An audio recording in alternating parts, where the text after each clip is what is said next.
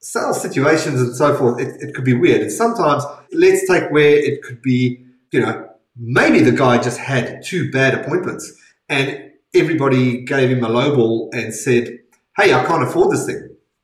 Well, maybe that happens to you in your school, right? Um, you maybe get do a tour with one prospect, two prospect, and maybe they're just not the right fit, or you know, you get the same objection.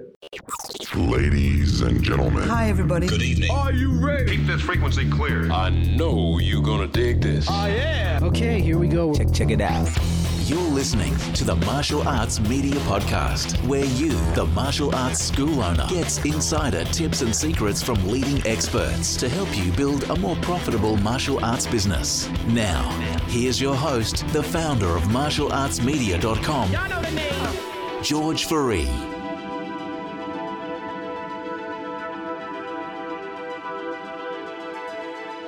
This podcast episode is the audio version from a video that was published on martialartsmedia.com. For the full episode, to download the transcript and get all the show notes, head over to martialartsmedia.com. Enjoy.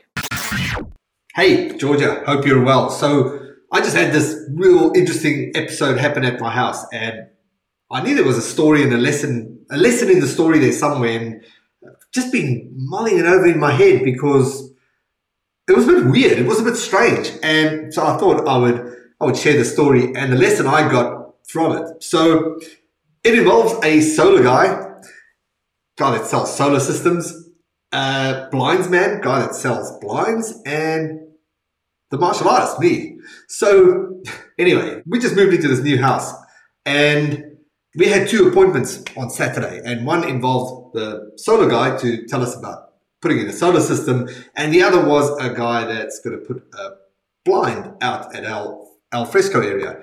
Anyway, so we, we had the meetings scheduled 90 minutes apart and the solar guy comes in and I don't know about you, but I'm always skeptical of any sales situation. I'm always like trying to spot the intent, you know, where where's this guy at? Is he just trying to make a sale or is he actually going to actively give me sincere information? Right? So I'm always trying to spot the intent. Anyway, and so this guy comes in and he sits down and goes through the solar stuff and um, ask all the questions and you know I'm just trying to get a clear understanding of what it involves. I don't have much knowledge on solar stuff. And uh, anyway, so I felt um, got a lot of info from him and it, it was happy with what he shared.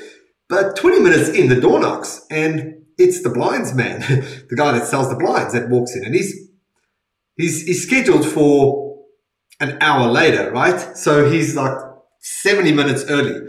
Anyway, so I stay with the blind, blinds uh, with the solar guy. My wife starts speaking to the blinds man, and here's where the lesson comes in, right? So he builds no rapport with her. He doesn't connect. He walks out to the alfresco area, and he asks her, "What is your budget?"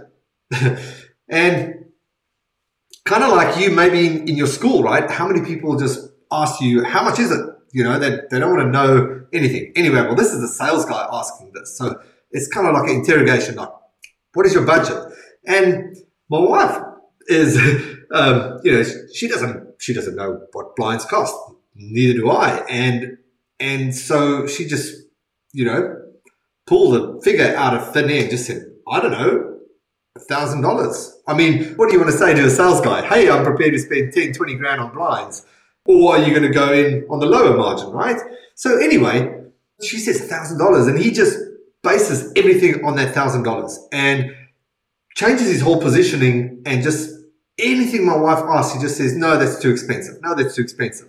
And so, first up, the appointment was scheduled so that we could learn and understand what it is, what these blinds are about. And um, he gives us nothing. He just, he just keeps, you know, saying that's too expensive. That, but here's what he does. he starts giving us his opinion on solar. And so he starts telling us how solar is awful and it doesn't work and it doesn't work for him in his circumstance, but he doesn't know my circumstance, right? So lesson number two, he doesn't, he just assumes who we are and what we're about. Anyway, and this is where it gets weird, is he starts to depart and he walks into the lounge area and he starts attacking this poor solo guy. And we're standing back and like, what's going on here? And he's going on at the solo guy of what a ripoff it is and how it doesn't work for this and doesn't work for that.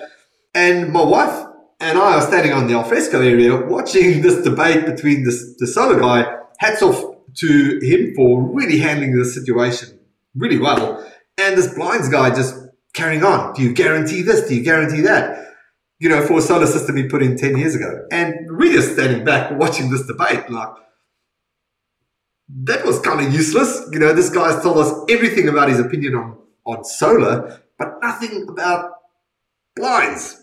Anyway, so it just made me think, right? Like, sales situations and so forth, it, it could be weird. And sometimes, let's take where it could be, you know, maybe the guy just had two bad appointments and everybody gave him a lowball and said, hey, I can't afford this thing. Well, maybe that happens to you in your school, right? Um, you maybe get do a tour with one prospect, two prospect, and maybe they're just not the right fit, or you know, you get the same objection. Then you know, where does that come from? Is that something that you may be saying and it's bringing up that objection? Or by tour number three, are you that frustrated with the previous two that you carry over that same energy and you handle it the same way? And now you just assume that they can't afford it either because you had such a bad run. So I think what you can really take from that, right, is if you see a few bad prospects and they're just not a good fit, remember to just make the space, right, and clear your energy when you go into the next one because they are not the previous guys. The other thing is, you know, when people tell you the price, why do they do that? Well, the reason we did it is because we don't know what to ask, right? So, same thing with your prospects. When your prospects walk into the school or inquire online, they ask the price because they have no clue about martial arts, right? So, the, the only thing they're going to ask you is, how much is it? Because they don't know. And so, it's, it's your job to educate them, right? And then number three is just don't assume.